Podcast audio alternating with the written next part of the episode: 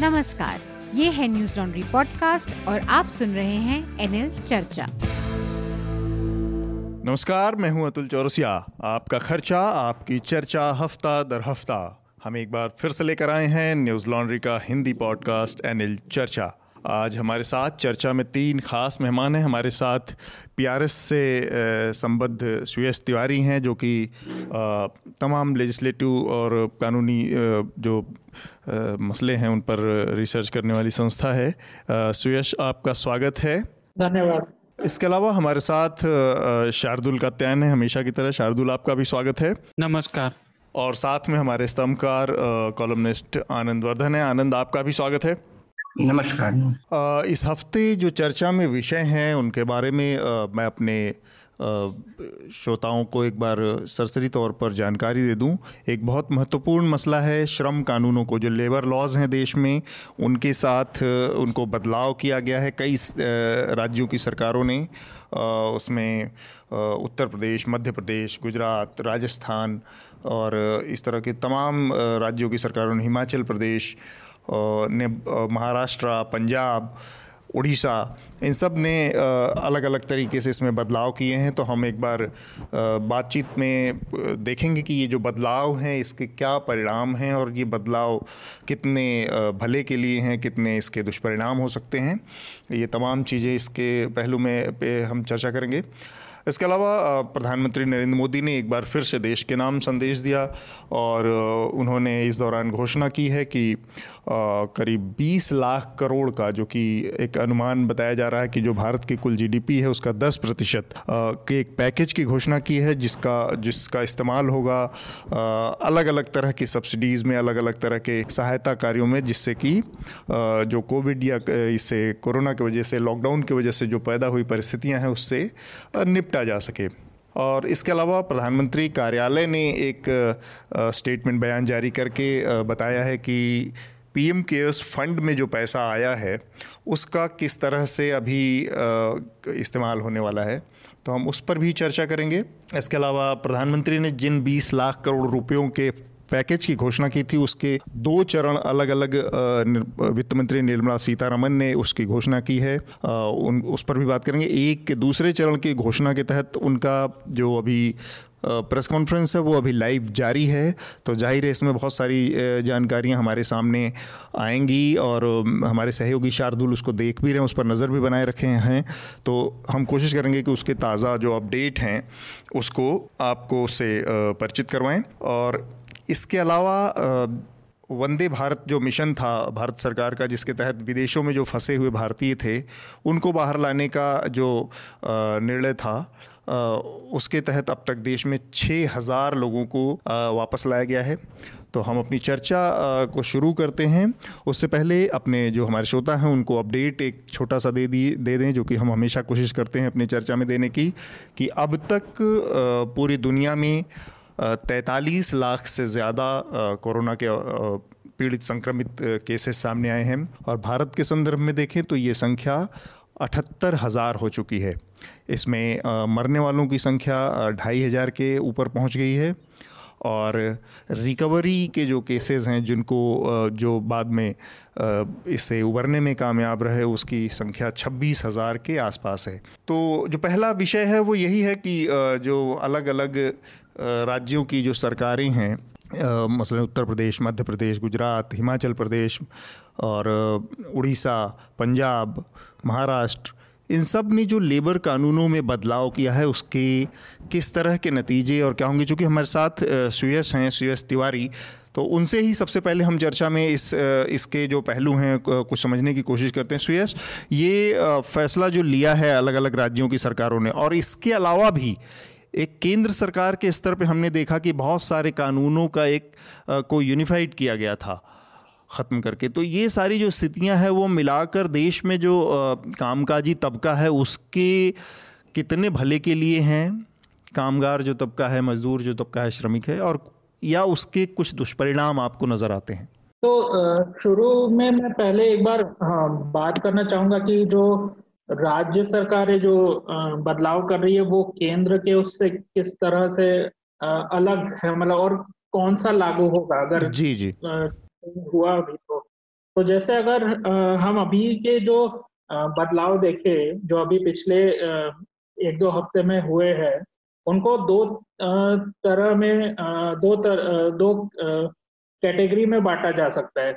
जैसे एक जो बदलाव जो ज्यादातर राज्यों ने किए, जिनका आपने शुरू में नाम लिया था, करीब 5 से 10 राज्य है, उन्होंने क्या किया है कि फैक्ट्रिया जो कितने घंटे तक काम करवा सकती है मजदूर से, उस पे एक लिमिट स्पेसिफाई किया हुआ था। जैसे आप मजदूर से 9 घंटा से ज्यादा काम नहीं करा सकते एक दिन में, और हफ्ते के हिसाब से वो 48 घंटे का एक लिमिट था। ये जो आता है ये फैक्ट्रीज एक्ट जो 1948 का है, कारखाना अधिनियम, उसके अंदर ये लिमिट थी।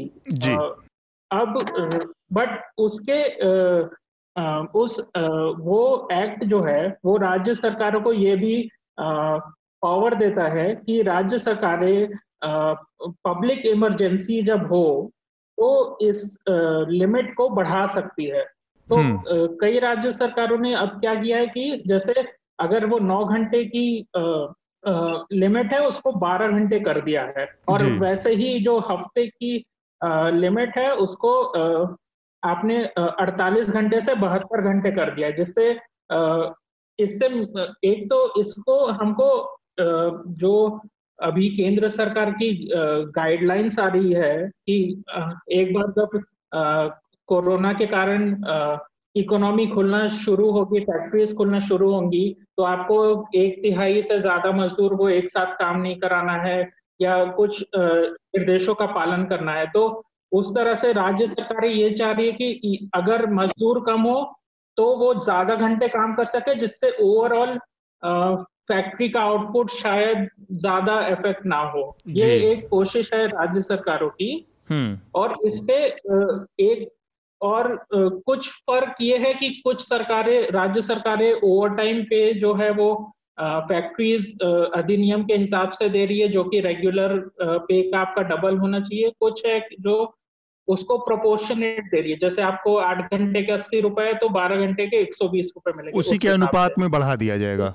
हाँ, तो ये एक तरह का, और इसमें एक मेन बात ये है कि ये जो फैसले है ये एक नोटिफिकेशन के थ्रू किए जा रहे हैं राज्य सरकारों द्वारा, जो कि एक्ट अलाउ करता है, और ये सिर्फ 3 महीने के लिए किए जा सकते हैं। तो ये सारे फैसले 3 महीने के लिए है, तो ये एक तरह के फैसले हुए ना। इसके अलावा एक दूसरे तरह के फैसले जो कुछ राज्य सरकारें कर रही है, जैसे एमपी ने किया है कुछ चेंजेस, और यूपी ने भी एक ऑर्डिनेंस प्रपोज किया है, जो कि यूपी स्टेट कैबिनेट ने पिछले हफ्ते अप्रूव किया था, और अभी वो सेंट्रल केंद्र सरकार के पास गया है अप्रूवल के लिए।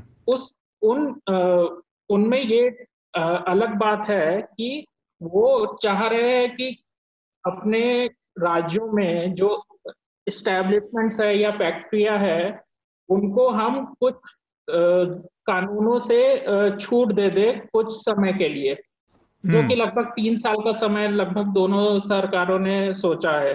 तो उनका उद्देश्य ये है कि हम ये छूट दे सके, जिससे नया इन्वेस्टमेंट आ सके राज्य में, या जो अगर अभी वाले का बिजनेसेस है वो अपने इन्वेस्टमेंट बढ़ा सके। तो ये उनका मेन उद्देश्य है। और इसमें एक ये भी एक तरह से शायद इमीडिएट जो उनका अभी क्यों उन्होंने इसलिए किया, क्योंकि कई राज्यों का ये भी सोचना है कि अभी जैसे चीन से बिजनेसेस निकलना का सोच रहे हैं, तो हम उस निवेश को अपने राज्य में कैसे ला सके, ये भी एक सोच है जो कई इन चेंजेस के पीछे है। तो एक तो ये बात हुई कि सरकारों की जो सोच है कि इससे एक तो प्रोडक्टिविटी बढ़ जाएगी, कम निवेश में कम लोगों में से ज़्यादा उत्पादन लिया जा सकता है। दूसरा, दूसरे सेट्स का जिक्र आपने किया कि उनसे क्या होगा कि निवेश बढ़ेगा, लोगों को छूट दे दी जाएगी, इन्वायरमेंटल क्लियरेंस की ज़रूरत नहीं होगी, जो तमाम कानून है जिसके तहत कोई अपनी फैक्ट्री या कोई अपनी औद्योगिक इकाई लगाता है।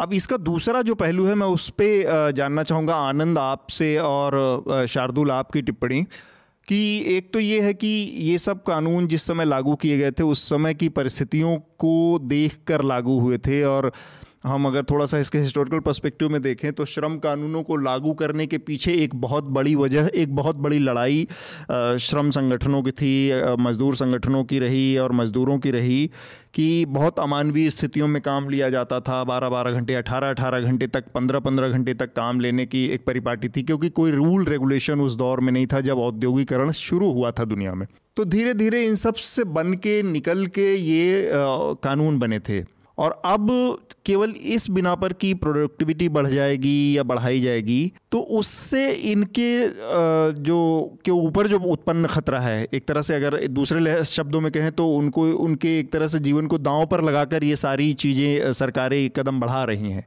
तो आनंद, उसके बारे में मैं जानना चाहूँगा कि उस पर भी सरकारों को ही ध्यान देना है या उसके लिए कोई और इकाई होगी या फिर उसके लिए कोई और तरीका होगा, कानूनी, कोर्ट कचहरी? नहीं, ये जो नए अधिनियम है या नए कानून आए हैं तो उसका एक टाइम एंड स्पेस है। एक तो जैसा कि हमसे पहले बता रहे थे कि एक रिस्पांस है एक आपातकालीन स्थिति को लेके। जी, पहला तो यही है कि ये कितना स्थायी है, ये अधिनियम कितना स्थायी है, और जब सामान्य परिस्थितियां फिर से बहाल होंगी तब यह जो है जुडिशियल स्क्रूटनी भी स्टैंड कर सकेगा या नहीं। तो या फिर राज्य सरकारें पे जो मजदूर संगठनों का प्रेशर ग्रुप है वही इतना हावी हो जाएगा कि ये ज्यादा सस्टेन ना कर सके। तो इसे एक आपातकालीन चश्मे से देखना या फिर एक सामान्य जो है दिशा देखना जो नीतियों का है, अब दोनों दो चीजें हो गई। लेकिन कुछ चीजें इसमें हैं कि जैसे जो ये कानून भी जो हैं वो ज्यादातर जो है जो संगठित जो क्षेत्र है जो कि बस 10% है, कुछ कमोवेश इधर उधर हो सकता है, लेकिन लगभग 10% ही भारतीय अर्थव्यवस्था में जो उत्पादक क्षेत्र है वो संगठित क्षेत्र में है। 90% जो 90% जो मजदूर हैं या जो काम कर रहे हैं वो असंगठित क्षेत्र में है। तो ये भी जो बदलाव है जी, वो 10% के दायरे को बढ़ाने का है कि जो छोटे उद्योग हैं या कम उद्योग हैं जो कानूनों के या चक्कर में ज्यादा जो है, जैसे कि खासकर वैसे राज्य जहां रोजगार के औद्योगिक क्षेत्र से, मैन्युफैक्चरिंग सेक्टर से काम कम है, रोजगार कम है, जहाँ से पलायन भी ज्यादा होता है, जैसे उत्तर प्रदेश है, बिहार है, बंगाल है, तो वहाँ जो है ऐसे क्षेत्रों को बढ़ावा देने, ये नई बात नहीं है। लेबर रिफॉर्म्स का बहुत दिन से जो है लिबरल इकोनॉमिस्ट्स जो हैं इसकी मांग कर रहे हैं। अब ये आपातकाल में एक नीतिगत निर्णय इसका लिया गया, ये बस एक कह सकते हैं ऐतिहासिक संयोग है। बस मुझे एक चीज इसमें आनंद नहीं समझ में आई, जो आपने ये इशारा किया कि 10% के करीब ऑर्गेनाइज सेक्टर है देश में, बाकी ज़्यादातर जो कामगार या मजदूर तबका है वो अनऑर्गेनाइज असंगठित क्षेत्रों में काम करता है, रेहड़ी पटरी ये वो जिसका। तो मैं ये नहीं समझ पा रहा हूँ कि इन कानूनों के बदलने से संगठित क्षेत्र, ऑर्गेनाइज सेक्टर कैसे बढ़ेगा? नहीं, वो ऐसे बढ़ेगा कि जैसे बहुत सारे कानून हैं कि जैसे आपको इतने मजदूर हैं तो आपको इस तरह का वेजेस देना ही पड़ेगा, इतने पैसे देने ही होंगे, उनका एक प्रोविडेंट स्कीम रखना ही होगा। पर अभी तो सरकार ये कह रही है कि दो सेट्स के कानून बनाए, जिसका सुयश ने इशारा किया कि एक तरफ तो ये होगा कि इन कानूनों में लेबर लॉ में ढील दी जाएगी, दूसरी तरफ ये होगा कि उन कंपनियों को उन तमाम बंधनों से 3 साल के लिए 1200 दिन के लिए छुट्टी दे दी जाएगी, जो कि अब तक कंपलसरी है। तो वो एक तरह से जो अभी संगठित क्षेत्र में काम करने वाले हैं उन्हीं को एक तरह से अनऑर्गेनाइज सेक्टर में तब्दील कर देगा। उन्हीं के पीएफ देने की बाध्यता नहीं है, उन्हीं की पीएफ देने की बाध्यता नहीं है, लेकिन अब जो अनऑर्गेनाइज्ड में नहीं वही ऑर्गेनाइज्ड का ठप्पा लग जाएगा उस पे। तो जैसे बहुत सारे जो स्थानीय स्तर पे छोटे मोटे कारोबार हैं, छोटे मोटे उद्योग हैं, वो बहुत सारा यहाँ जो है चोरे छिपे भी उद्योग चलते हैं जी, जो कि बहुत कानून में नहीं आ पाते, या फिर औद्योगिक जो है अपनी जो उनकी क्षमता है वहां तक नहीं काम कर सकते। और एक शोषण भी उसका एक महत्वपूर्ण अंग है। तो कोई भी कानून जो है वो फुल प्रूफ नहीं हो सकता, क्योंकि इसकी उत्पत्ति ही एक 150-200 साल के पूरे प्रोसेस से हुई है। लेबर कानूनों की जो उत्पत्ति ही है पूरे मजदूर आंदोलन से, वो कॉमिंटर्न से 19वीं शताब्दी से लेके और भारतीय परिवेश में भी देखें तो लेबर मूवमेंट से हुई है। बिल्कुल। तो एक जिसकी उत्पत्ति ही हुई है, जिस कानून की कुछ ऐसी जो एक्सप्लॉयटेशन से, तो उसका एक अपना लॉजिक है, इसको उसको काटा नहीं जा सकता है। उसका अपना एक लॉजिक है कि जो शोषण है, जो कार्य अवधि को लेके या पैसे या जो मजदूरी को लेके, जो पैसे को लेके, मिनिमम वेजेस को लेके, उसको रोकना।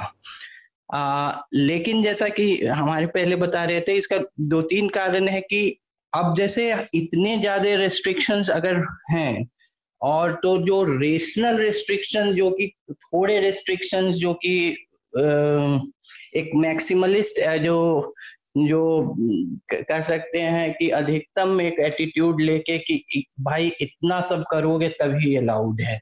हाँ। तो कुछ लेकिन विशेष परिस्थितियों में कुछ मैक्सिमलिस्ट स्टैंड नहीं लेकर, कुछ रेस्ट्रिक्शंस को जारी रखते हुए कुछ रेस्ट्रिक्शंस में ढील देना, कुछ मेरे ख्याल से ऐसा मध्य मार्ग ढूंढना ज्यादा जरूरी है। ठीक बात है। और क्योंकि आप जब असंगठित क्षेत्र को में इसको फैलाते हैं तो कुछ रेशनल रेजीम में आना असंगठित क्षेत्र भी चाहेगा कि चलो ये बातें हम मान सकते हैं, लेकिन इतनी ज्यादा बातें नहीं मानेंगे। मैं इसको थोड़ा सा अभी जो करंट कॉन्टेक्स्ट में एक मध्य मार्ग खोजने की का तरीका, और इनके ये जो चाइना वाले फैक्टर पर इशारा इन्होंने किया, तो मैन्युफैक्चरिंग हब की तरह चाइना का, तो अब वो एक ऐसे कर्व पे है जब भारत वो एक ऐतिहासिक अपॉर्चुनिटी मिस कर चुका है ऑलरेडी। अब वो टेल एंड पे जिसको कह सकते हैं, जैसे कि अब वो अंतिम चरण में है, क्योंकि ऐसी आशंकाएं भी जताई जा रही हैं कि मैन्युफैक्चरिंग, खासकर लेबर इंटेंसिव मैन्युफैक्चरिंग जो है, अब आर्टिफिशियल इंटेलिजेंस के दौर में अब उसमें भी काफी कमी आएगी। लेकिन अब एक खिड़की जो है उसके बंद, एक कह सकते हैं 1 दशक की या 2 दशक की खिड़की अभी भी खुली हुई है, जो लेबर इंटेंसिव मैन्युफैक्चरिंग के बंद होने और आर्टिफिशियल इंटेलिजेंस के पूरी तरह हावी होने पर आए। तो भारत के लिए अभी भी वो एक छोटी सी खिड़की खुली हुई है। तो वो भी एक लॉजिक है, लेकिन मेरे ख्याल से अभी ये कोविड को लेके राज्य सरकार का उतना कोई राष्ट्रीय और अंतर्राष्ट्रीय सोच से वो प्रेरित नहीं है। इसमें एक और चीज मुझे भी, मेरा जो आकलन है जिसकी तरफ आपने इशारा किया कि एक थोड़ा सा पीछे अंतिम वक्त है उसका, अभी जो स्थितियां पैदा हुई हैं कोविड की वजह से और लॉकडाउन की वजह से, उसमें लोगों का जो एटीट्यूड है वो लग्जरी से बेसिक की तरफ जाएगा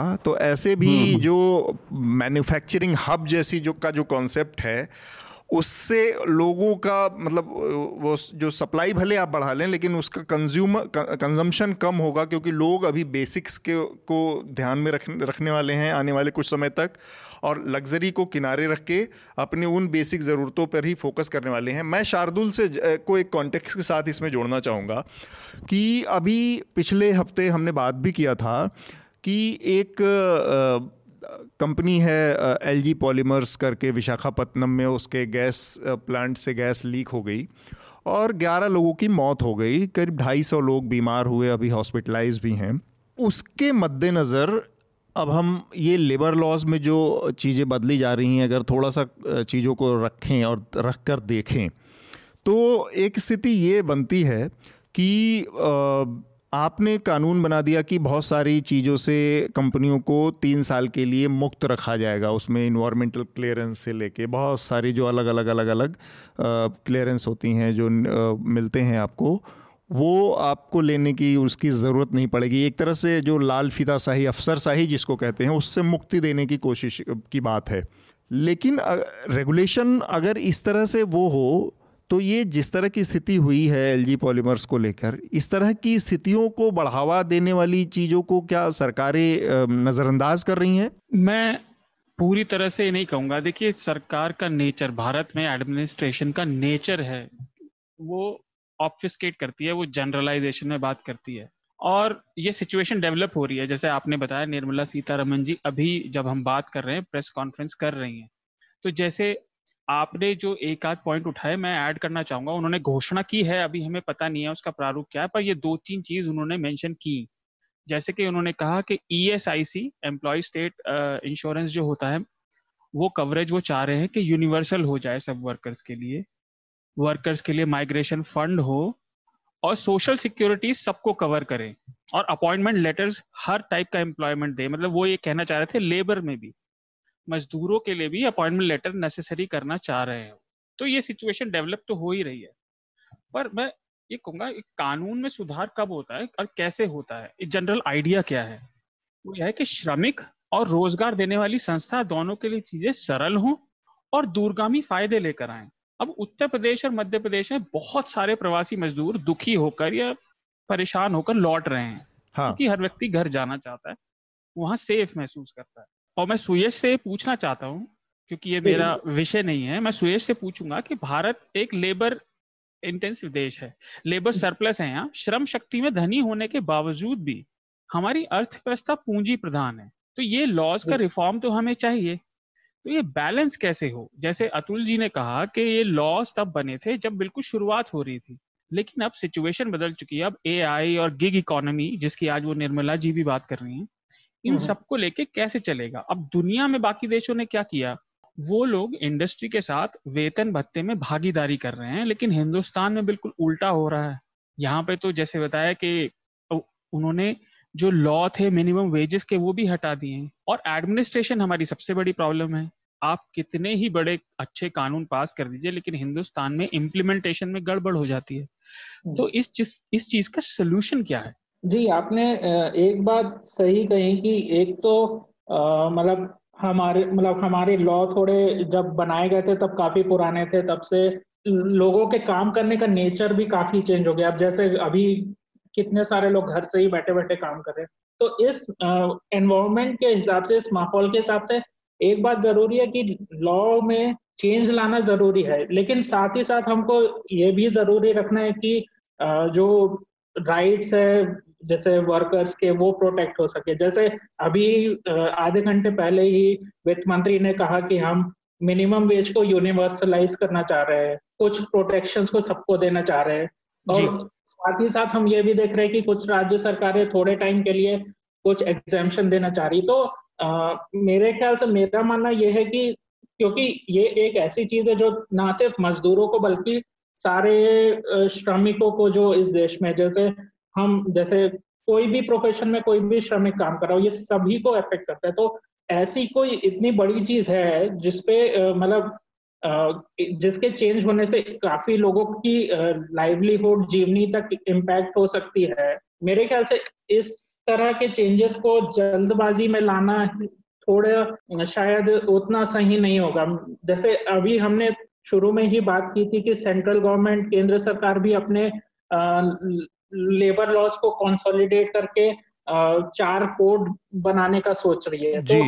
तो बल्कि वित्त मंत्री ने अभी आधे घंटे पहले ही श्रम मंत्रालय की तारीफ की कि श्रम मंत्रालय केंद्र सरकार का कितना सारे स्टेक होल्डर्स के साथ परामर्श कर रहा है, कंसल्टेशन कर रहा है और उस तरह से बढ़ रहा है। और पार्लियामेंट में अभी वो 4 कोड अभी एक कोड उसमें से जो मिनिमम वेज का है वो पास हो चुका है और बाकी 3 कोड अभी पार्लियामेंट में पेंडिंग है, जिसमें से 2 तो जो पार्लियामेंट की स्टैंडिंग कमेटी है, जो संसदीय समिति है, उसने 2 कोड पे अपनी रिपोर्ट भी दे चुकी है। तो इस एक तरफ वित्त मंत्री ने इसका इशारा किया कि इस तरह का प्रोसेस, जो कंसल्टेशन प्रोसेस है, वो कितना फायदेमंद है इन लॉज को बनाने में। और दूसरी तरफ जब हम देखें कि इतने सडन चेंजेस लाए जा रहे हैं, दूसरी तरफ कई लॉ में एग्जेम्पशन दिया जा रहा है, तो उसके लिए भी कोई बेहतर अप्रोच जरूर हो सकती है अगर लॉ में सुधार लाना भी है तो। जैसे ऑर्डिनेंस के थ्रू कुछ चेंजेस किए जा रहे हैं या एक्ट के अंडर नोटिफिकेशन के थ्रू कुछ चेंजेस दिए जा रहे हैं। तो इन अगर हम अभी प्रेजेंट जो हमारे सिस्टम देखे लॉ बनाने के, तो विधानसभा और संसद के पास ये अधिकार होते हैं लॉ बनाने के, लेकिन अगर वो काम नहीं कर रहे उस समय पे तो सरकारें कुछ लॉ बना सकती है कुछ शॉर्ट टर्म के लिए, लेकिन वो ऑर्डिनेंसेस को बाद में संसद या विधानसभा का अप्रूवल जरूरी है। जी। तो इस तरह से अगर उनको भी बोर्ड, हमारे लेजिस्लेटिव इंस्टीट्यूशंस को भी अगर बोर्ड पे लेके उनके थ्रू कंसल्टेशन किया जा सके वर्कर्स से, ट्रेड यूनियन से, कंपनी से, Actually, जो भी जो आप सुयश, तो वो एक काफी बेहतर प्रोसेस होगा। और इसलिए भी क्योंकि जो भारत ने काफी सालों पहले इंटरनेशनल लेबर ऑर्गेनाइजेशन जो है आईएलओ, उसके साथ कन्वेंशन एग्रीमेंट साइन किए हैं जो ये सब चीजें हमारे लिए जरूरी भी करता है। शायद आपने आज या कल ही न्यूज में भी पढ़ा होगा कि आईएलओ ने बोला है कि ये सारे कंसल्टेशंस होना बहुत जरूरी है। एक्चुअली हाँ, मैं इसी पे आने वाला था सुयश, कि एक तो ये कि जो ये कानून है, इनको कोई भी कानून बेहतरी के लिए ही होता है। पार्लियामेंट और जो विधानसभाएं हैं, जो संसद है, वो बेहतरी के लिए ही बनाती है, लेकिन उसके तहत उसमें एक बहुत रिगरस प्रोसेस इन्वॉल्व होता है कि आप बहुत सारे उसके जो स्टेक होल्डर्स होते हैं उनसे कंसल्टेशन करते हैं, बातचीत करते हैं, और फिर जो कानून निकल के आता है ये माना जाता है कि कम से कम उसमें अधिकतम लोगों की सहमति या उसमें मत जुड़ा है, तो उसके बहुत सारे जो बारीक पहलू उसमें शामिल होंगे। अब अभी जो स्थिति बनी है उसमें ये है कि एक ऑर्डिनेंस लाया जा रहा है या नोटिफिकेशन के जरिए चीज़ों को बदला जा रहा है, तो उसमें एक हड़बड़ी, एक जल्दबाजी दिख रही है। और कम से कम जो रिफॉर्म की चीज़ है कि रिफॉर्म बेहतर होने की बात कहता है। रिफॉर्म का मतलब है कि उन कानूनों को, एग्जिस्टिंग कानूनों को आप और बेहतर कर देते हैं और ज़्यादा प्रभावी करते हैं। अभी जो हो रहा है वो ये हो रहा है कि एक हड़बड़ी में की जा रही कुछ ऐसी कोशिश दिख रही है जिससे कि बहुत भरोसा पैदा होने वाली स्थिति नहीं। दूसरी तरफ आईएलओ के, जिसका जिक्र अभी आपने सुयश किया, अब एक आप इंटरनेशनल कन्वेंशन से बंधे हुए हैं जिसमें आपने कुछ कमिटमेंट कर रखे हैं, और आईएलओ का कहना है कि अब आप उन चीज़ों से शायद मुकर रहे हैं या आप ऐसा नहीं कर सकते हैं। तो जाहिर सी बात है, एक बड़ी बॉडी, एक इंटरनेशनल बॉडी, वो ज़्यादा इन चीज़ों को समझती है और वो इस पर आक्षेप दर्ज कर रही है, इस पर आपत्ति दर्ज कर रही है। तो कुछ ना कुछ चीज़ें इसमें ऐसी हो रही हैं जो कि हम एक्सपर्ट ना होते हुए भी इसको इस तरह से समझ सकते हैं कि सरकारें एक हड़बड़ी का प्रदर्शन कर रही हैं। आनंद? हाँ, मैं आईएलओ का तो खैर फिर भी चलिए अंतर्राष्ट्रीय संगठन है, मल्टीलैटरल बॉडीज का अभी खासकर अभी की स्थिति में उतनी आवाज थोड़ी दब जाना, वो भी मैं अभी अंतर्राष्ट्रीय राजनीति के अभी के परिवेश में एक स्वाभाविक मान सकता हूँ। लेकिन हाँ, आपकी वो बात सही है, कंसल्टेटिव प्रोसेस जो है, जो पॉलिसी मेकिंग में उसकी अपनी जगह है, हालांकि भारत में कंसल्टेटिव प्रोसेस के बाद भी डिसीजंस और पॉलिसीज काफी कॉन्टेस्टेड रहते हैं, लेकिन फिर भी जो मीन्स है, जो साधन है, वो कभी ना कभी कहीं ना कहीं साध्य को थोड़ा सुपाच्य बना देता है। तो वही है कि कंसल्टेटिव प्रोसेस का जो मैकेनिज्म्स हैं, जो वर्कआउट किया जा रहा है, किया जा सकता था, मेरे ख्याल से अभी कितना व्यवहारिक था या नहीं था, लेकिन ये तो जरूर व्यवहारिक था कि इन्हें इन फैसलों को थोड़ा टाला जा सकता था जी, और इसे बाद में लिया जा सकता था। बाद में जब कंसल्टेटिव प्रोसेसेस का जो है वातावरण ज्यादा सुगम होता, तब इन्हें लिया जा सकता था। आईएलओ जो है वो तो फिर भी एक मल्टीलेटरल जो है ऑर्गेनाइजेशन है, अभी के अंतर्राष्ट्रीय राजनीति में जो माहौल है उसमें उसकी आवाज थोड़ा दब जाना वो समझा जा सकता है, लेकिन भारत में जो नीति बनने की जो भी व्यवस्थाएं हैं उसमें कंसल्टेटिव प्रोसेस इस निर्णय तक पहुंचने, इन नीतियों तक पहुंचने में उसका अभाव दिखा है जी। अब उन कंसल्टेटिव प्रोसेसेस को अभी करना भी कितना व्यवहारिक था नहीं था, यह एक अलग बहस की बात है, लेकिन यह तो स्पष्ट है कि इन फैसलों को, चूंकि ये बड़े फैसले हैं, टाला जा सकता था। जब स्थिति अनुकूल होती जी, तो तब इन्हें लिया जा सकता था। तो आपका कहना सही है कि एक पॉलिसी हेस्ट, एक जो वो जो नीति बनाने में एक हड़बड़ी है, वो दिखाई दी। हाँ। ठीक बात। शार्दुल जी, मैं आपकी बात से एग्री करता हूँ कि सरकार जो इस समय कर रही है ये तो बिल्कुल शक के दायरे में आ ही रहा है। उसके दो कारण है। पहला तो जैसे आनंद ने कहा, विमर्श जो है वो हर डिसीजन को एग्रीएबल बना देता है, और ये सरकार विमर्श करती नहीं है, ये इसकी बात नहीं है, ये हमेशा से ही ऐसा ही है, ये तो बिल्कुल एंड टाइम पर जाग कर काम करती है। दूसरी चीज ये, आप समय देख कर भी काम करते हैं, जैसे आनंद कह रहे थे। इस समय जनता को मदद की जरूरत है, अधिकतर जनता को, बहुत कम है जिन्हें मदद की जरूरत नहीं है, और आप वेलफेयर से पहले आप बिजनेस में लगे हैं, तो ये बहुत अच्छा टेस्ट नहीं छोड़ता हूं मैं, ये अच्छा प्रतीत नहीं होता। आपके पूरी छवि के भी विपरीत है। बेसिक ह्यूमन डिग्निटी को भी जो लोग अबैंडन कर रहे हैं, जो उनके पास खाने को नहीं है, बैठने को नहीं है, रहने को नहीं है, उस समय आप बिजनेस पे ध्यान दें, उससे पहले ये अच्छा नहीं लगता। अब जैसे आज निर्मला जी जो गरीब तबका है सबसे, उसके बारे में बात कर रही है, जबकि कल बिजनेस के बारे में हो चुकी, बीते हुए कल। अगर ये पलट के होता और लोगों से विमर्श करके होता तो कहीं बेहतर लगता। दूसरी चीज ये, अभी हालत भारत की अर्थव्यवस्था की हालत अभी गड़बड़ नहीं हुई है लॉकडाउन की वजह से, पिछले करीब साल डेढ़ साल से गड़बड़ चली रही है, हर तिमाही पे नीचे ही गिर रहे थे। तो एक वो नॉर्मल समझ के अनुसार, आप जब गरीबी में हैं तब आप अपने घर की दीवारों को तोड़कर दोबारा बनाना शुरू नहीं करते, आप पहले जब आप अच्छे से फिक्स्ड हैं और आपके पास सरप्लस मनी है तब आप उस काम में लगते हैं।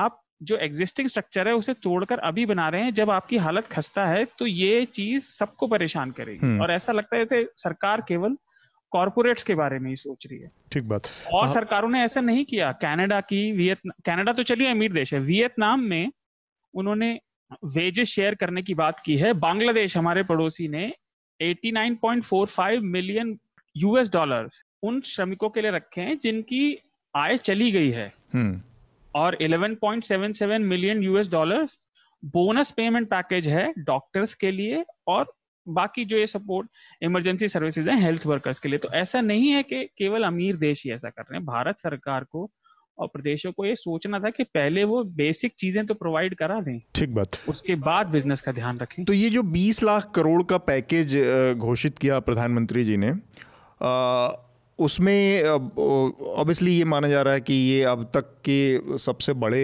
उसमें इकोनॉमिक रिफॉर्म्स की शुरुआत हो सकती है इससे। इसमें कुछ चीज़ें लोगों ने ज़रूर इसमें से पॉइंट आउट की, मसलन कि ये जो 20 लाख करोड़ है इसमें से करीब 8.5 लाख करोड़ के आसपास का जो अनाउंसमेंट है वो ऑलरेडी हो चुका था, जिसमें शुरू होने के लॉकडाउन के ठीक बाद निर्मला सीतारमन ने जो 1,70,000 करोड़ की घोषणा की थी, 76,000 प्लस आरबीआई ने पिछले 3 महीनों में लगातार अलग अलग टाइम पे जो घोषणाएं की थी करीब 2.5-3 लाख करोड़ की।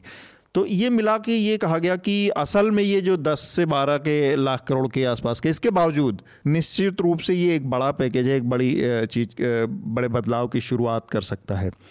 तो इस पर मैं सुयश जानना चाहूँगा कि आप ये जो प्रधानमंत्री ने घोषणा की और उसके बाद अब अलग अलग इसके हिस्सों के बारे में वित्त मंत्री निर्मला सीतारमन जानकारी हमें दे रही हैं, इससे किस तरह की उम्मीदें और अपेक्षाएं हैं?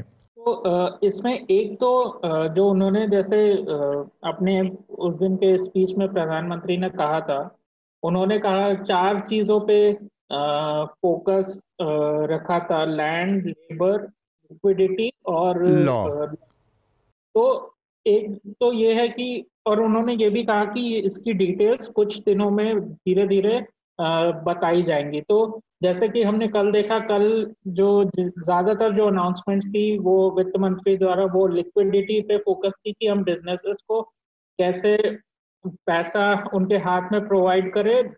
वो ज्यादा लोन के माध्यम से ही था, लेकिन मेन मकसद ये था कि जिससे वो फिर से अपने बिजनेसेस चालू कर सके। का तो ज्यादातर फोकस जैसे वो लगा। आज पूरा तो हमने देख लिया है, लेकिन आज का माइग्रेंट वर्कर्स पे और लेबरर्स पे फोकस था। तो मेरे को लग रहा है कि कुछ हमको और 3-4 दिन वेट करना पड़ेगा, तभी अच्छे से पूरा आकलन किया जा सकेगा कि इसका क्या इम्पैक्ट पड़ सकता है सभी ग्रुप्स पे। जी जी, शार्दुल, आप चूंकि इसको लगातार फॉलो कर रहे हैं कल से ही, तो एक तो जो कल और आज में हुआ है उसके बारे में थोड़ा सा बता सकें, और फिर उसके बारे में अगर कोई आपका अपना आकलन विश्लेषण है तो वो भी। देखिए, मैं इकोनॉमिस्ट नहीं हूँ, पर आज जितनी ये रिकॉर्डिंग शुरू होने से पहले मैं देख पाया, तो 2-3 बात तो मुझे कम से कम, अगर वो ऐसा करती है सरकार तो बड़ा अच्छा रहेगा। जैसे एक पॉइंट उन्होंने कहा कि भारत में जो करीब 50 लाख के आसपास स्ट्रीट वेंडर हैं, रोड साइड जो दुकान लगाते हैं, बेचते हैं, कुछ खाने का बेचते हैं, उनको, उनके लिए सरकार ने अलग से 5,000 करोड़ रुपए का आवंटन किया है, साइड में करे हैं, जिसमें के इनिशियल अमाउंट सबको 10,000 दिया जाएगा जिससे वो शुरू कर सकें। और उन्होंने एक बात और कही कि अगर वो डिजिटल पेमेंट्स का उपयोग करते हैं ये वेंडर्स पेमेंट लेने में या चीजों में, तो उनका रिकॉर्ड बनेगा, तो उससे उन्हें इंसेंटिवाइज किया जाएगा एक्टिवली और बाद में और क्रेडिट मिलने में सहायता देगी। राइट। ऐसे ही जो सबसे लोएस्ट मिडिल इनकम ग्रुप है उनको भी सब्सिडी स्कीम से जोड़ रहे हैं और हाउसिंग स्कीम। क्या अब ऐसा अंदेशा दिया, ये जब डॉक्यूमेंट आएगा तब पता चलेगा, पर अनुराग ठाकुर की बात से ऐसा लगा कि वो कह रहे हैं कि affordable rental housing urban poor के लिए भी और प्रवासी मजदूरों के लिए भी, गवर्नमेंट और पीपीपी मॉडल दोनों में। और उन्होंने ऐसा सिग्नल किया कि जो अनसोल्ड और एम्प्टी इन्वेंट्री पड़ी है ना रियल एस्टेट की, yes, वो उसको भी यूज करने के शायद उनकी मंशा है इस चीज में। अगर वो ऐसा करते हैं तो ये अच्छी बात होगी। हाँ, ये बड़ा कदम भी होगा। और जो राशन कार्ड की बात है, उन्होंने कहा कि राशन कार्ड को यूनिवर्सल करेंगे। उन्होंने स्कीम का नाम दिया है 1 नेशन 1 राशन। अच्छा। तो कह रहे थे कि पीडीएस बेनिफिशियरी देश में जितने भी हैं उसमें से 83% इससे कवर हो जाएंगे। आप अपने राशन कार्ड से देश में कहीं भी राशन खरीद सकते हैं। तो जो श्रमिक मजदूर है, जैसे आपकी मजदूरी एक दिन एमपी में है ना, उज्जैन के आसपास, लेकिन कुछ दिन बाद वो उधर राजस्थान में हो गई बॉर्डर से। अगर तो इस तरह से हो जाएगा तो आपको शायद नियत हो कि फिर माइग्रेट करने की या भाग के आने की जरूरत, डर ना हो कि आपको अपने घर ही भाग के जाना चाहिए। नहीं, आप डॉक्यूमेंट के चक्कर में नहीं रहेंगे। हाँ, आप कहीं भी खरीद सकते हैं, उसी सेम राशन कार्ड आपका गांव वाला चलेगा। हाँ, अब देखते हैं कि वो डिटेल आती है तो तभी पता चलता है, devil is in the details. एक बात उन्होंने और कही कि जो नेशनल फूड सिक्योरिटी एक्ट से कवर नहीं होते, जिनके पास कोई कार्ड नहीं है राशन वाशन का, उनके लिए भी सरकार मुहैया करेगी प्रति व्यक्ति 5 किलो गेहूं या चावल और 1 किलो चना प्रति परिवार। ये करीब 8 करोड़ बिल्कुल नीचे जो माइग्रेंट प्रवासी हैं उनके लिए है। इसके कोई चार्ज नहीं है। और इसके लिए उन्होंने अलग से पुराने 5,000 से अलग, जो मैंने अभी बोले थे, 3,500 करोड़ रुपए इसके लिए अलग किए हैं। और राज्यों की ये जिम्मेदारी है कि ये माइग्रेंट कैसे आइडेंटिफाई किए जाएं, राज्य करेंगे। तो ये चीजें तो हैं ही। अब 20 लाख करोड़ में से देखिए, जो सरकार ने बजट में बताया था 7.8 के करीब, तो उन्होंने कहा था कि वो पहले ही बोरो कर रहे थे। और सुयश को ज्यादा अच्छे से पता होगा, कुछ दिन पहले तो हफ्ते तक खबरें आ रही थी कि वो बढ़ के 12 हो गया है, 12 लाख के करीब तो वो बोरो ही करने वाली थी सरकार। तो सरकार पे खर्चे को ज्यादा पैसा है नहीं, ये बात सत्य है। तो ऐसा नहीं है कि सरकार पे बहुत सारा पैसा है वो कर दे। तो हालत सभी की खराब है और हमारी अर्थव्यवस्था की बात हमने पहले ही करी। एक चीज मैं जरूर ये कहना चाहूंगा, अगर ये रिफॉर्म किसी तरह से कृषि के लिए हो सके, क्योंकि कृषि की हालत मंडी और आड़तियों से जुड़ के किसान की हालत बहुत गड़बड़ है, तो एक रिफॉर्म जो शायद आता हुआ दिख रहा है कुछ स्टेट्स में वो ये है कि अब आपको सीधे सीधे केवल मंडी को ही नहीं, आप किसी मतलब कंपनी को या इंडस्ट्री को भी बेच सकते हैं। ये एक अच्छा स्टेप है। तो आज किसानों के लिए कुछ अनाउंसमेंट किया? जब तक मैंने सुना, ये अपनी रिकॉर्डिंग शुरू होने से पहले, तब तक तो नहीं हुआ था, पर मेरे ख्याल से उसके लिए अलग होगा। ठीक बात। तो जब मंडी को अगर ये मंडी की कैद से ना, आड़तियों की कैद से अगर आजाद कर सके ना किसानों को, तो बहुत अच्छा होगा, क्योंकि किसान बड़ा मजबूर है। कितने शायद 40 से ऊपर फसलें और प्रोडक्ट हैं जिनके लिए एमएसपी भी नहीं है। और एक बार आप मंडी पहुंच जाए तो वहां से कहीं जा नहीं सकता आपका सामान, आपको सामान लेके लाद फंद के पहुंच जाएंगे वहां पे, फिर मजबूरन आपको सौदा करके आना होता है, मजबूरन सौदा करना पड़ता है। और आड़तियों की मिली भगत होती है। जो भी कोई मेट्रो शहर से दूर से रहता है, जिसने थोड़ा बहुत भी मार्केट में खरीदारी करी, आपको पता है आप सुबह खरीद जाइए, वो बड़े बड़े आड़ती मिलके डिसाइड कर लेते हैं दाम, और नॉर्मल किसान को बेचना पड़ता है जो अपना ठेला भर के लाया है।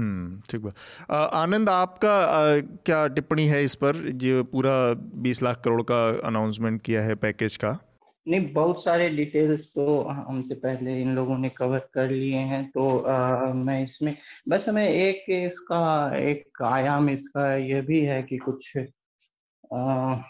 एंग्जाइटी, जो एक तरह की बेचैनी कुछ खासकर लिबरल इकोनॉमिस्ट या एक लिबरलाइज इकोनॉमी के जो समर्थक हैं उनके तरफ से आया है कि ये प्रोटेक्शनिस्ट पॉलिसीज की तरफ तो हम नहीं जा रहे हैं, जैसा कि प्रधानमंत्री ने आत्मनिर्भरता और ये सब पर जोर दिया है। तो कहीं ये फिर से हम इम्पोर्ट सब्स्टिट्यूशन के दौर पे तो नहीं जा रहे हैं। तो इम्पोर्ट सब्स्टिट्यूशन की ओर और मेरे ख्याल से वो अभी के समय में वो कुछ ज्यादा खींचना होगा।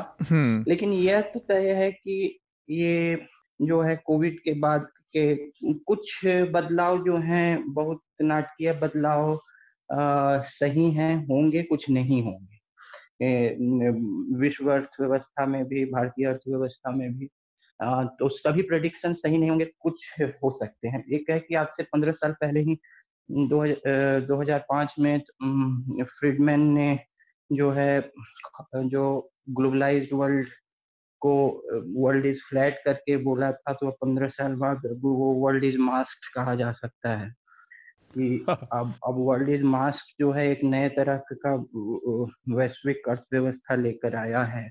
हाँ। तो अब उसमें प्रोटेक्शनिस्ट नीतियां जो हैं वो कहाँ तक आएंगी, क्योंकि 2000 जब ये सदी शुरू हो रही थी तो जो भाजपा सरकार वाजपेयी की थी वो भी जो है ये इनके अपने ही जो संघ परिवार के संगठन जो जुड़े हुए हैं, स्वदेशी जागरण मंच वगैरह को, इसको उन्होंने दरकिनार कर दिया था और कहा था कि नहीं, हम लिबरलाइज्ड इकोनॉमी की ही ओर जाना भी एक तरह से आत्मनिर्भरता की ओर ही जाना है, हम विश्व के लिए खुलेंगे और वगैरह। लेकिन ऐतिहासिक परिस्थितियां कैसे जो हैं बदल जाती हैं, हाँ बदल देती हैं, मतलब परिस्थितियां बदल देती हैं। और अब क्या ये 70 के अंतिम पे वो जॉर्ज फर्नांडिस का कोका कोला को बैन करना, अब उसी एकदम फिर से उस युग में हम जाएंगे, या कोई मध्य मार्ग निकलेगा कि जैसा कि आपने बताया कि लग्जरी सब्स्टिट्यूशन बेसिक से हो, और इस ओर हम पूरा विश्व जब जाएगा तो आत्मनिर्भरता का उसमें क्या रोल रहेगा। ये सब जो है एक रोचक समय है भारतीय व्यवस्था को देखने, ये दुनिया भर की अर्थव्यवस्था। ठीक बात है। अब चूंकि समय कम है, लेकिन एक और दिलचस्प तथ्य की ओर आपने ध्यान दिलाया, तो मैं उस पर भी चाहूँगा कि सबकी एक एक टिप्पणी आ जाए और फिर हम रिकमेंडेशन का अपना जो हमारा राउंड होता है वो कंप्लीट करेंगे। आपने जो जिक्र किया कि इस सदी की जब शुरुआत हो रही थी तो भारतीय जनता पार्टी की सरकार थी, और उस समय स्वदेशी जागरण मंच एक बड़ा थिंक टैंक हुआ करता था संघ का, जो कि एक तरह के अंकुश या हर्डल का काम करता था, और जिसको लेकर बड़ी लड़ाइयाँ हुई, और अंततः ये हुआ कि अटल बिहारी वाजपेयी और जो उस समय स्वदेशी जागरण के मुखिया थे गोविंदाचार्य, उन दोनों के बीच में बुरी तरह से एक टकराव हुआ और फिर उनको वहाँ से जाना पड़ा, गोविंदाचार्य को। आज हम एक स्थिति देख रहे हैं जो अलग अलग बहुत सारे राज्यों में लेबर लॉ के बाद भारतीय मजदूर संघ, एक जो संघ की संस्था है और मजदूरों की देश में सबसे बड़ी संस्था है, ऐसा उनका दावा है, और सारे लोग इस दावे से सहमत भी नज़र आते हैं। और ये कहा जाता है कि इतना बड़ा संगठन है जिसके करोड़ों सदस्य हैं, और उतना बड़ा कोई मजदूर संगठन है नहीं। इवन वामपंथी संगठनों के पास भी, वामपंथी पार्टियों के पास भी इतना बड़ा मजदूर संगठन नहीं है। तो इस पूरे प्रकरण में जब से ये लेबर लॉस को कम करने की बात हुई या लेबर का जो पलायन हुआ शुरू, ऐसे में इस मौके पर वो भूमिका निभाने में भारतीय मजदूर संघ पूरी तरह से असफल दिख रहा है, या फिर उसकी इसमें पूरी तरह से सहमति है कि जो सरकार बना रही है नीतियाँ मजदूरों के लिए वही सही है इसमें? और उस परिस्थिति में अगर कल्पना मतलब तुलना करें तो आप इसको कैसे देखेंगे? आनंद, पहली टिप्पणी आपकी, फिर शार्दुल। नहीं, ये जो प्रेशर ग्रुप्स हैं, अगर मुझे सही से याद है तो 2-4 दिन पहले भारतीय मजदूर संघ का विरोध आया था इस पर, एक वक्तव्य के तौर पे, हाँ, कि इस पर पुनर्विचार होना चाहिए वगैरह। यही नहीं, जो संघ का जो किसान वाली संस्था है वो मुझे 2-3 साल पहले याद है वो मध्य प्रदेश में ही उन्होंने जो मध्य प्रदेश सरकार के कृषि नीतियों के खिलाफ भी उन्होंने एक इंडिया इंटरनेशनल सेंटर में उन्होंने एक सभा भी की थी। अच्छा। तो संघ की ये जो संस्थाएं, प्रेशर ग्रुप्स हैं, वो भारतीय मजदूर संघ हो या फिर किसानों का जो संघ का संगठन है, मैं उसका नाम भूल रहा हूँ, तो वो ऐसा बोलते रहे हैं, लेकिन उनका जो है, जो भाजपा की सरकार है उसके नीति निर्धारण पर कितना प्रभाव है, उसका भी एक मेजर ये है कि जहां इनको उनकी आवश्यकता होती है उनके सपोर्ट सिस्टम्स की, वो ले लेते हैं, लेकिन सभी तरह की नीतियों पर उनका प्रभाव कम दिखता है। ठीक बात। शार्दुल, आपका क्या कहना है भारतीय मजदूर संघ और संघ की जो पूरी भूमिका रही, क्योंकि आप सत्ताधारी दल के सबसे बड़े थिंक टैंक है या सबसे बड़ा वो संगठन है आरएसएस और उसका मजदूर संघ, और उसकी चुप्पी को कैसे, या उसके जैसे आनंद ने कहा कि शायद एक फॉर्मल प्रोटेस्ट हुआ है, जी, पर इतने से बात बनती नहीं है। सप्ताह हमने शायद बात की थी जब कर्नाटक वाले इशू पर, तो मैंने बताया था कि जो बीएमएस के हेड हैं भारतीय मजदूर संघ के, साजी नारायण जी ने, उन्होंने कहा था कि मजदूरों को इंसेंटिव दिए जाने चाहिए, ना कि उन्हें बंधक बना के रखना चाहिए। राज इनके आतिथ्य हैं, होस्ट की तरह हैं, उन्हें नकदी दें, इलेक्ट्रॉनिक पास दें, मुफ्त टिकटें दें, बंधक ना बनाएं, तो उन्होंने जरूर कहा था। पर देखिए, चीजें समानांतर हैं। अब अगर भारतीय मजदूर संघ अपना विरोध प्रकट करता है, स्वदेशी जागरण मंच बहुत बार करता है, दोनों अलग अलग संस्थाएं, और तीसरी भारतीय किसान संघ है, इनके ही लेबर से जुड़े हुए जो आते हैं अपवाद स्वरूप या जो खंडन आते हैं या विरोध आता है, वो इन्हीं 2-3 संस्थाओं, इन संगठनों की तरफ से आता है। लेकिन अंततः तो देखिए, अब ये तो केवल गैस करे जाने वाली बात है कि अंततः कैसे सुलह होती है। मतलब कि इनकी ये दिखता है कि सरकार की नीतियों पर इनका कोई असर नहीं है। सरकार की नीतियों का इन पर असर हो या ना हो, पर कभी ऐसा खुलकर विरोध दिखता नहीं। वो विरोध करते हैं, जैसे आपने कहा, औपचारिक तौर पे थोड़ा सा बढ़ा के, लेकिन अगर कोई सरासर गलत नीति है, जैसे अभी एक किया मिनिमम वेज जो सस्पेंड कर दी है, हाँ, उस पर अभी तक कोई स्टेटमेंट नहीं आया।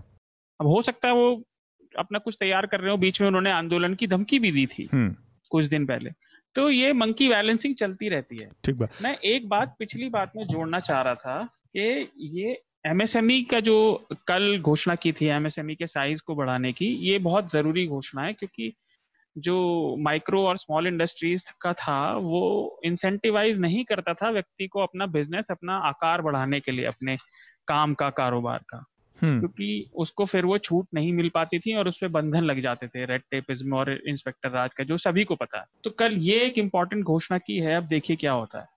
सुयश, आप इस पर कोई टिप्पणी करना चाहेंगे जो संघ और मजदूर संगठनों की, मैं किसी पार्टी विशेष की नहीं, मजदूर संगठनों की जो पूरी भूमिका रही इस लेबर लॉ के ऊपर चुप्पी?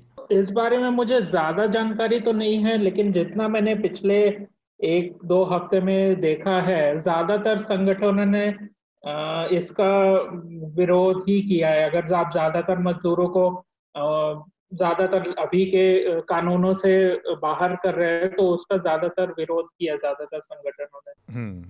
ठीक बात। मैंने देखा अभी चूंकि हमारा समय भी पूरा हो गया है, हम जो रिकमेंडेशन की प्रक्रिया होती है उसको पूरा करेंगे। आनंद, सबसे पहले मैं आपसे जानना चाहूंगा, हमारे जो श्रोता हैं उनके लिए इस हफ्ते आप क्या रिकमेंड करेंगे? मैं चूंकि कल्याणकारी राज्य की बात हुई है और अभी दौर भी उसी तरह है, इस आपातकाल ने कल्याणकारी राज्य को फिर से मतलब कि महत्वपूर्ण बना दिया, बहुत ही ऐसा माना जा सकता है कि एक विशाल रूप में खड़ा कर दिया है। तो लेकिन इसकी जो है भारतीय परिवेश में ये क्या क्या विकृत रूप भी ले सकता है ये कल्याणकारी राज्य, इस पर एक व्यंग्य उपन्यास कह सकते हैं इसको। 2000 में आया था, उपमन्यु चटर्जी जो कि एक नौकरशाह भी रह चुके हैं और उपन्यासकार भी हैं, उन्होंने एक memories of the welfare state, मतलब एक स्तनधारी जीव, एक पशु से वेलफेयर स्टेट की तुलना उन्होंने की है और पूरी नौकरशाही की व्यवस्था में उसे कैसे दूहा जाता है। हाँ। और उससे जुड़े जो भ्रष्टाचार हैं वगैरह को लेकर एक व्यंग्यात्मक उपन्यास है और मेरे ख्याल से अभी जो फिर से कल्याणकारी राज्य की एक पूरी ऐतिहासिक भूमिका तैयार हो गई है, ना सिर्फ भारत में, बाहर भी, उसमें उसके विकृतियों को देखने के लिए और एक हास्यास्पद तरीके से ये उपन्यास में रिकमेंड करता हूँ, memories of the welfare state, Upamanyu Chatterjee. ठीक बात। सुयश, आपका रिकमेंडेशन क्या रहेगा? जी, एक डॉक्यूमेंट्री है, फेमस डॉक्यूमेंट्री नहीं है, एक द अनरिजर्व नाम से है, आप अगर यूट्यूब पे देखेंगे, सर्च करेंगे तो यूट्यूब पे मिल जाएगी। कैमरा एंड शॉट्स करके एक मीडिया हाउस उसने बनाई थी। ये डॉक्यूमेंट्री मैं क्यों रिकमेंड कर रहा हूँ, क्योंकि ये डॉक्यूमेंट्री जैसे आप अगर आपने रेलवे में देखा होगा जो अनरिजर्व कोच होता है या जनरल बोगी जो होती है जी, वो वहाँ के लोगों की स्टोरीज के बारे में बात करता है और उनकी वो कैसे ट्रेवल करते हैं, और ये पूरे इंडिया को इन्होंने कवर किया है। और इस टाइम ये किस लिए रेलेवेंट है, क्योंकि जैसे अभी हम इकोनॉमी खोलने की बात कर रहे हैं, हम बात कर रहे हैं कि अगले कुछ महीनों तक सोशल डिस्टेंसिंग सब जगह फॉलो करनी पड़ेगी, तो ये भी एक बारे में सोचना पड़ेगा कि कई लोग हैं जो जैसे रेलवे के जनरल कंपार्टमेंट में या बाकी पब्लिक ट्रांसपोर्ट में ट्रेवल करते हैं, तो वहाँ उन लोगों की लाइफ कैसे वापस नॉर्मल आएगी, जहाँ लोगों की ना सिर्फ मतलब ट्रैवलिंग बट उनकी लाइवलीहुड या उनकी जीवनी भी इस इन तरह के साधनों पे आधारित है। तो ये एक काफी अच्छी डॉक्यूमेंट्री है जो मैं रेकमेंड करना चाहूंगा। ठीक बात। शारदुल, आपका रिकमेंडेशन? मेरे दो रिकमेंडेशंस हैं। पहला कि आजकल हम लोग वायरस से प्रभावित हैं, वो लाइफ जो हमें दिखाई नहीं देती मानव की दृष्टि को, तो एक 2005 में बीबीसी की डॉक्यूमेंट्री है डेविड आर्टन ब्रो की, लाइफ इन अंडरग्रोथ, 5 एपिसोड की, तो वो सारा वो जीवन दिखाती है जो हमारी आंखों से दूर चलता है और कहीं बड़ी सोसाइटीज हैं इस धरती की जिन्हें हम जानते भी नहीं। तो लाइफ इन द अंडरग्रोथ पहली, और दूसरा आज 14 मई के दिन अब्दुल नसीर जो इजिप्ट के प्रेसिडेंट थे, गमाल अब्दुल नसीर और सोवियत लीडर निकिता क्रुश्चेव ने नाइल नदी को डाइवर्ट करने का डिसीजन लिया था, जिससे 1956 में सुएज क्राइसिस फिर बना था, न्यूक्लियर वॉर की नौबत आ गई थी। तो उस पर एक मैं लिंक शेयर करूंगा, उसके बारे में पढ़ें कि एक छोटा सा डिसीजन कैसे एक न्यूक्लियर वॉर तक पहुंच सकता है। ठीक बात। दूसरा वो मेरा एक रिकमेंडेशन है, असल में एक्चुअली नेटफ्लिक्स की एक सीरीज़ है ये, द ब्लैक अर्थ राइजिंग। ये कुछ दिन पहले ही मैंने एक शो किया था टिप्पणी में, जिसमें एक एनालॉजी थी कि किस तरह से रेडियो रवान्डा के स्टाइल में यहाँ के कुछ एक एंकर बिहेव करते हैं। तो बेसिकली जो ब्लैक अर्थ राइजिंग है, ये जो कल्प्रिट हैं वहाँ के रेडियो रवान्डा या रवान्डा के जो जिनोसाइड के जो अपराधी थे, उनको सज़ा दिलाने की जो पूरी लीगल प्रक्रिया थी उसके ऊपर है ये पूरी सीरीज़। तो मैं उसको रिकमेंड करूँगा। और उसमें एक लड़की की बड़ी ज़बरदस्त भूमिका है, जो कि वहाँ की सर्वाइवर है, ब्लैक लेडी। तो उनके ऊपर पूरी कहानी है।